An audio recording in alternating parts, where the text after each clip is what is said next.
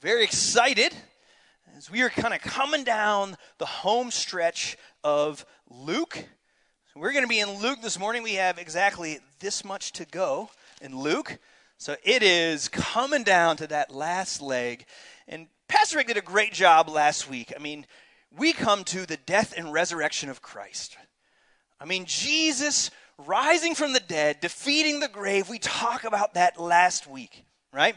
There has been no greater moment. There's never been a more significant moment than what we just got into last week. Jesus defeating the grave. There's never been a greater victory than that. So then the next thing we see Jesus kind of come back on the scene. Jesus appears back into the story, coming off the greatest victory, the greatest comeback of all time. Jesus wasn't down by 50, Jesus was down by death, pulled out the W. I mean, is there a greater victory? And where does he go? What does Jesus do? I think of, you know, in our culture, you know, we're joking about football this morning. You know, one of the greatest, you know, victories in our sports society. You know, they always ask the, the Super, Super Bowl winning quarterback, like, Patrick Mahomes, you just won the Super Bowl. Where are you going? And everybody knows the, issue, the answer. I'm going to Disney World. Like they celebrate, they throw parades for this greatest of victories. That's what I'd be doing. If I was Jesus and I just defeated death, I'd be throwing a parade for myself. I'd be in Disney World. I would have the greatest I told you so parade of all time. I'd be going back to Pontius Pilate's house like, what a ta! I just defeated death. You know, I mean, what does Jesus do? I'll give you a hint. He doesn't go to Disney World because that doesn't exist yet. And two, that's clearly not his style. So that's what we're going to pick up. Jesus coming off the greatest triumph of all time. And how does he appear back on the scene?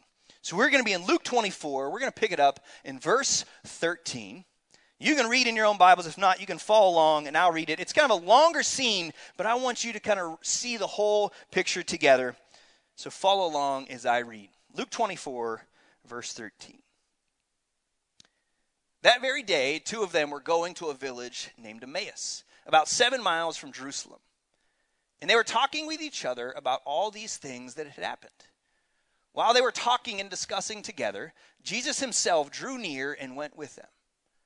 But their eyes were kept from recognizing him. And he said to them, What is this conversation that you are holding with each other as you walk? And they stood still, looking sad. Then one of them, named Cleopas, answered him, Are you the only visitor to Jerusalem who does not know the things that have happened there in these days? And he said to them, What things?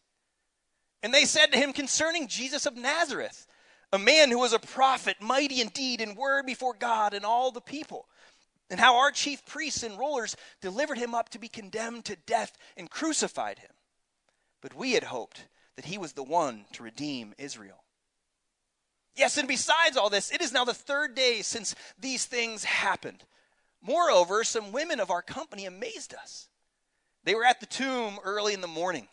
When they did not find his body, they came back saying that they had even seen a vision of angels who said that he was alive. Some of those who were with us went to the tomb and found it just as the woman as the women had said, but him they did not see he said to them, O foolish ones, and slow of heart to believe all that the prophets have spoken. Was it not necessary that the Christ should suffer these things and enter into his glory? And beginning with Moses and all the prophets, he interpreted to them in all the scriptures the things concerning himself. So they drew near to the village to which they were going. He acted as if he were going further. But they urged him strongly, saying, Stay with us, for it is toward evening and the day is now far spent. So he went in to stay with them, and when he was at table with them, he took the bread and blessed it and broke it and gave it to them. And their eyes were open and they recognized him, and he vanished from their sight. They said to each other, Did not our hearts burn within us while we talked, while he talked to us on the road? While he opened to us the scriptures? And they rose that same hour and returned to Jerusalem. And they found the eleven and those who were with them gathered together, saying, The Lord has risen indeed and has appeared to Simon. Then they told what had happened on the road and how he was known to them in the breaking of the bread. So Jesus doesn't throw a parade. Jesus experiencing the greatest triumph this world has ever known. This is the very first Easter Sunday. What does Jesus do? He spends the afternoon taking a walk with two people that don't recognize him. That's how he spends the first Easter Sunday. I mean, I love this picture. I love this scene. It's fun to dive into it. You know, there were two disciples walking. We know one of the name is one of those is named Cleopas. And I didn't know this until studying this week. A lot of scholars think that's actually Cleopas and his wife. And so we don't know that. and say that. But there's some, you know, hints in the text. One of them being, you know, described their art, you know, their conversation. They were bickering, so it's probably husband and wife, you know. So they're walking back, you know, like Cleopas, like, what you thinking about, boo boo? he's like, nothing. she's like, are you kidding me? How are you thinking about nothing? He's like, I don't know. I'm a guy. Sometimes I'm literally thinking about nothing. It's amazing. And they're talking right, and oh man, I can't. win. And of course, they're talking about Christ and like where did we go wrong? Like, what did we miss? Like, how did we get to this place? And then Jesus just kind of walks alongside him. I mean, I hope you caught the humor of this, right? So Jesus just rolls up, like, hey, what are you guys talking about? Oh, we're talking about Jesus. And Jesus' response is like, wow, Jesus, that guy sounds neato. Tell me about him. And so they, oh, and then they're shocked, right? Like, Jesus, you don't know Jesus. Like, bro, have you not checked Twitter or the gram? Like, this is blowing up. Everybody knows about it. Hashtag the empty tomb question mark. Like, confused emoji. Like, are you kidding me? You haven't heard about this? And so Jesus just plays along. So they tell Jesus about Jesus, and he's like, no way. And then they're just walking along this village you know, and then they're going to get there. And Jesus pretends, it says he kind of pretended he was going to go further. They bring him in, and then finally they realize that this has been Jesus walking with them the whole time. I love this scene. I love this scene because what did it say about these two disciples? Maybe husband and wife, we don't know that for sure. It says, here they are, you know, and notice the direction. They're walking away from Jerusalem. They were in Jerusalem during all this, heading to Emmaus sad and discouraged. So here they are on the road to Emmaus. What is the road to Emmaus? Maybe you're on it. Sad and discouraged. They feel like God had let them down and abandoned them, and they feel like God had disappeared in their life. They can't see Jesus in their life. And what do I love about this story? Jesus is walking right next to them the whole time.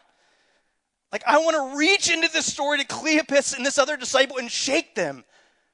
I mean, they're discouraged. They feel like God had abandoned them. I want to shake them and saying, He's right there. He is steps, He is feet from you. And they didn't know it. Man, is that not my prayer for us? That we would shake ourselves and it feels like you can't see God. And I want to maybe just plant this seed for you. Although it seems like God has disappeared from your life, are you open to the fact that maybe God is closer than you think? Maybe God is right there walking with you. You just can't see him. And the problem isn't that God disappeared. The problem with them, what? Is they couldn't see him. They couldn't see him. And maybe that is your situation as well. Here they are, just down, sad, and they feel like God has abandoned them and he is a couple feet from them. Maybe six feet if they're practicing social distancing. I don't know for sure. But either way, the point is, he's right there. Are you open to that fact in your life? That God might be, even though you can't see him, closer than you think. So that's what I want to talk about this morning. Man, who doesn't want to see God moving in their life? I don't know anybody that would answer no to that. Do you want to watch God moving in your life? You know, that's been our theme. This changes everything. No matter what you go through, it changes everything when you see God moving in your life. Do you want to see God? Here's where I want to go. I want to look at what are the things that keep us from seeing God moving in our life? And then I want to maybe learn a couple of things from these disciples that how can we do that? How can we help ourselves to see Jesus, to see God moving in our life? All right, first, let's tackle the first question. What keeps us from seeing Jesus, seeing God move in our life? There's two things I want to look at. First is, why do we miss Jesus? We are blinded by disappointment. That is clearly the state of where they're at. And they stood still looking sad. Why? When Jesus asked them to unpack it, we thought he was going to be the one to redeem Israel. So here they are walking with Jesus, but they're so blinded by their disappointment. Maybe you felt that in your life you ever struggle with doubt, I'll guarantee. I mean, how many stories have you heard that where someone doubted God? I bet you back that up a little bit in their story, there's a great disappointment in there. It doesn't have to be this way, but oftentimes in the midst of great disappointment, God just disappears. How many times have you heard that story? Somebody lost somebody, lost someone they love, and it seems like God just disappeared and abandoned them in their life. We get blinded by our disappointment. I remember saying this to God right when I started in ministry. Going through one of my greatest disappointments. I'm now working at a church, supposed to tell people about Jesus, and I've never doubted him more. Do you doubt God? Oftentimes, kind of one of the key ingredients to doubt is disappointment. Disappointment is the great kind of fog that rolls into our life. I mean, everybody on some level has experienced great disappointment. And what happens? It's just like that fog rolls in, right? You just feel like you can't see because you're blinded by your disappointment, let alone see God. And I want to learn from this story, but just because you can't see Him doesn't mean the problem is that God is absent. Maybe the problem is our ability to see Him, and we get blinded by disappointment. We love to quote C.S. Lewis. I don't know how many churches that don't. He's one of the greatest thinkers of our time, right? I mean, just profound thinker. You know what happened to C.S. Lewis when his wife died? Let me show you another quote from C.S. Lewis talking about how he experienced God after his wife died a door slammed in your face, and the sound of bolting and double bolting on the inside. Nobody can explain the truths of God better and more clearly than C.S. Lewis. And he goes through a great tragedy and disappointment, and all of those, kind of his big brain, he's struggling. He gets blinded by his disappointment. It feels like God just slammed a door in his face. You ever been in that place? Where you're looking and desperately trying to see God, and you feel like you got a door slammed in your face and you can't see Him. That's where they're at. They're blinded by their disappointment. What is disappointment? Anybody, how do we get disappointed? It is an unmet expectation. You have an expectation that doesn't get met, hence disappointment. It is hard to overstate when they said, Why were they disappointed? We thought he would be the one to redeem Israel. They thought Jesus, their expectation was that he was going to bring a political revolution. All of a sudden, Jesus dies, and here he is conquering the grave, and yet they're disappointed. And I got to stop there for a second. Because why were they disappointed? Their hope for God was that he was going to change government. Their hope was that they were going to usher in a different political power. Thank goodness we don't have that.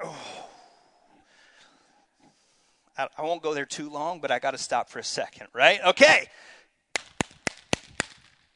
If you are wildly hopeful or paralyzed in fear about November, you might be missing Jesus.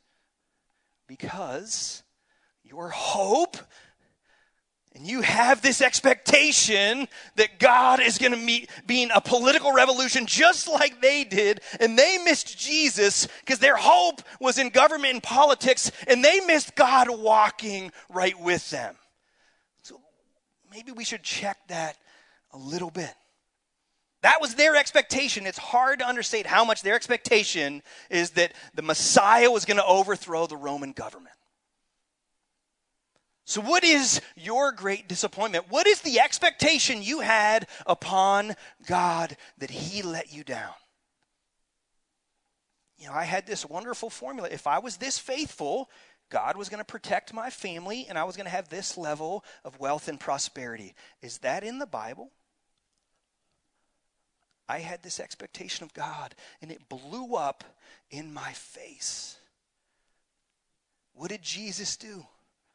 He took them back through the scriptures. They're thinking, there's no way I should have this kind of suffering. There's no way I feel like we lost. What does he take them through? He said, Wasn't it necessary that Christ should suffer these things and enter into his glory? He shows them in the scriptures that suffering was always a part of God's plan. If you feel like you should never suffer and God's going to give you prosperity, is that a biblical expectation? Now, God doesn't meet our expectations, and then we begin to doubt God. And here's the silly part God doesn't meet our expectations. So, what do we do? Instead of adjusting our expectations, we adjust God. Which one is wrong in the two? God or your expectations? And so we try to change God as opposed to adjusting our expectations. Now, when God stops being faithful to his promises, we have a problem. But when God isn't faithful to your expectations, maybe we adjust our expectations. But we don't. And we have these expectations that God's going to do this or this. He doesn't meet them, and we're disappointed, and then we get blinded by that disappointment. And we miss the fact that God is right there moving in our lives. But we get blinded by disappointment. Secondly, what causes us to miss Jesus? We believe a wrong diagnosis. The diagnosis of what our problem is, we misunderstand that. We get a wrong diagnosis, and I think that causes us to miss Jesus. So as you come in today, if I were to ask you, man, what are the problems in your life? What would you say? Oh, my job, or maybe my health, and you'd probably run through a list. And that's kind of where these guys were at. What did they think the problem was? Their diagnosis is the problem was up here and out there. They misunderstood the real problem in their lives that Jesus had to bring them up to. One, and I think, you know, we can get trapped in this. You think you don't see Jesus because of an intellectual hangup. Yeah, particularly maybe you're an atheist, maybe you don't believe in God, and you feel like you don't have enough arguments or enough evidence. And we see clearly from this story. If you're not seeing Jesus, it's not just intellectual. Those are wonderful things to look into. Academic, scholarly things to look at the evidence. But the problem in your life isn't lack, isn't just lack of evidence, it's a lack of openness to believe. Look at their lives. They were sad. There was an empty tomb. They had eyewitness testimony to an empty tomb. They had all of Jesus' prophecies. I love in all of this. Now remember, Jesus predicted this. Like I love nobody goes like, "Hey guys, didn't he say this would happen?" Like maybe he really rose from the dead. He walked on water. He pulled coins out of fish's mouth. Maybe. Never happens. They have Jesus predicting this, they have eyewitness testimony. They have enough evidence to believe. And then what did Jesus say to them? And here's why I know that if you think you just don't have enough evidence to believe Jesus, where you're wrong, what did Jesus point them to? Oh, foolish ones, slow of mind? No. What did he say? They were slow of heart to believe.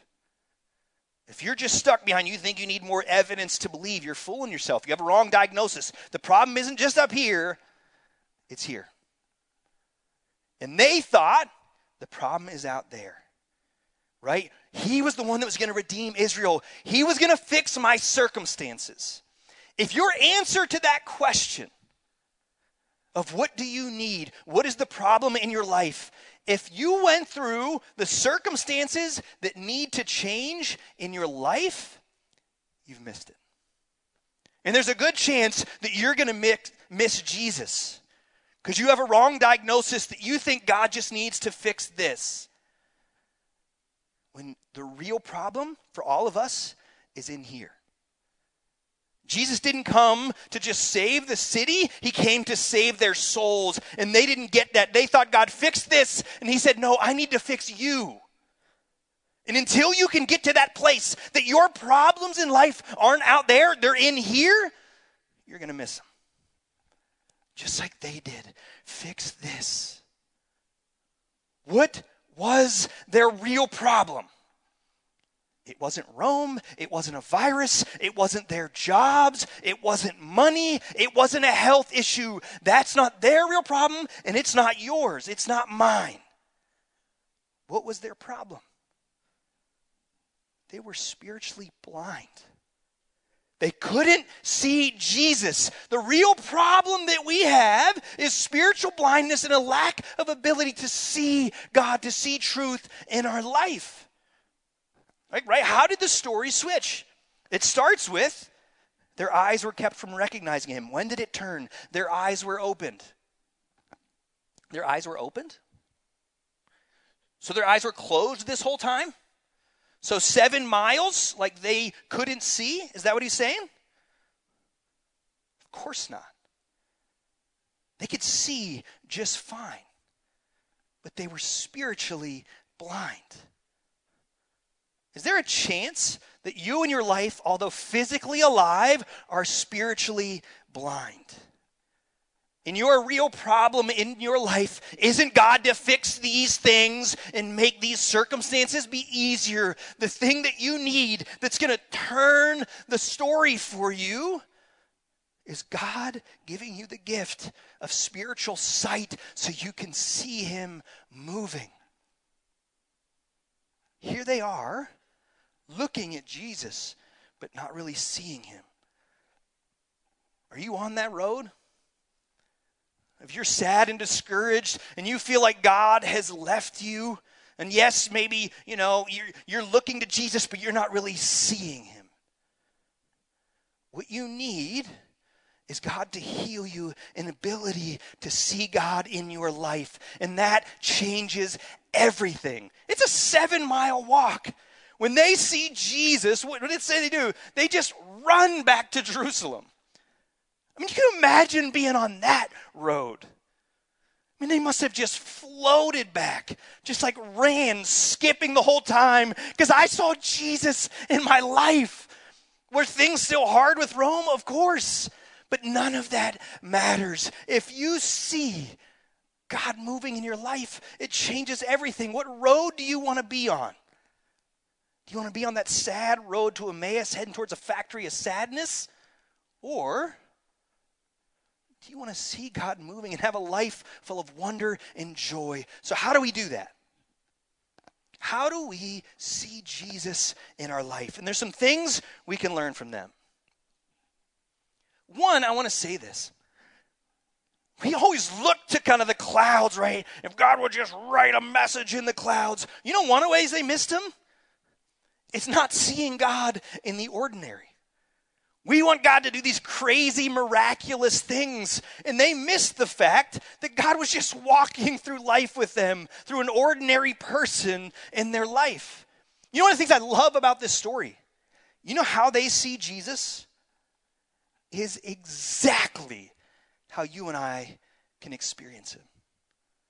So many of the things that happens with the apostles, I'm like, man, I'd love to have that, but I'll never have it. You can have everything that they experienced. And if you're going, wait a minute, they walked with Jesus. Now remember, they were blinded by the fact that it was Jesus the whole time. You can experience God just the way that they did. It wasn't the only miracles when they vanish, when he vanishes, and that was the end of it.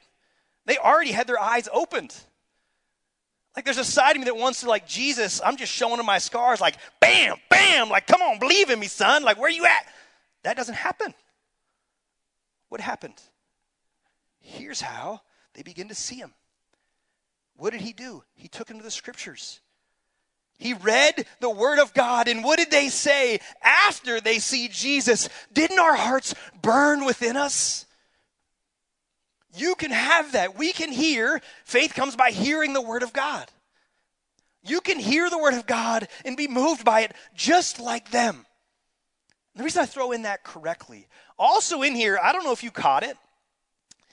Jesus gives us the key to understanding how to read Scripture. Did you catch that? He didn't just go back and read Scripture to them. What did he do? Beginning with Moses and all the prophets, he interpreted to them in all the Scriptures the things concerning himself. We're talking about the Old Testament this time. What's the Old Testament about? Jesus. Leviticus and all that sacrificial system, what's that really about? Jesus. As you go and you hear your Bible, what is it about? Jesus. Now, you read the word, you listen to the word that way, and you will have your hearts burn and moved just like them. And so many of you miss it, and that's what I say correctly, because you were taught to read this and find the rules. Don't drink, don't smoke, don't have sex. And what's and this is a book of rules. This isn't a book about the rules to follow. There are rules in there. This is a book about Jesus and how he came to rescue you and how he wants you to how he wants you to see him in your life. You get the word of God that way and saying, "Jesus, show me who you are."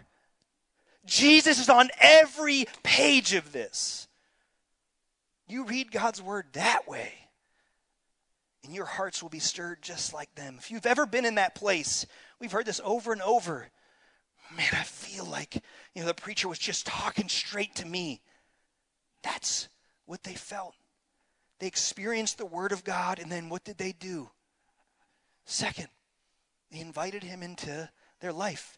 You invite him into your life. I love that scene.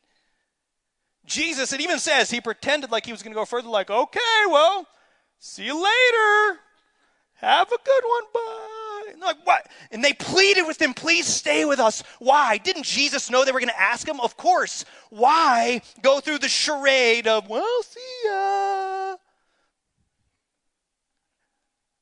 God wants you to call out to him. God is waiting for you to invite him into your life. It says that they pleaded with him. They begged him, but they urged him strongly stay with us. If you've ever been moved in your spirit where you heard God's word and heard this and understood that God might be moving in your life, invite him.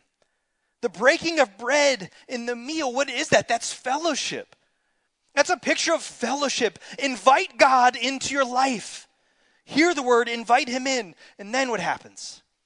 They run back and join the group of believers. They sprint back to Jerusalem and then they surround themselves with other believers. And when they get there, lastly, what do they do? They testify to their faith.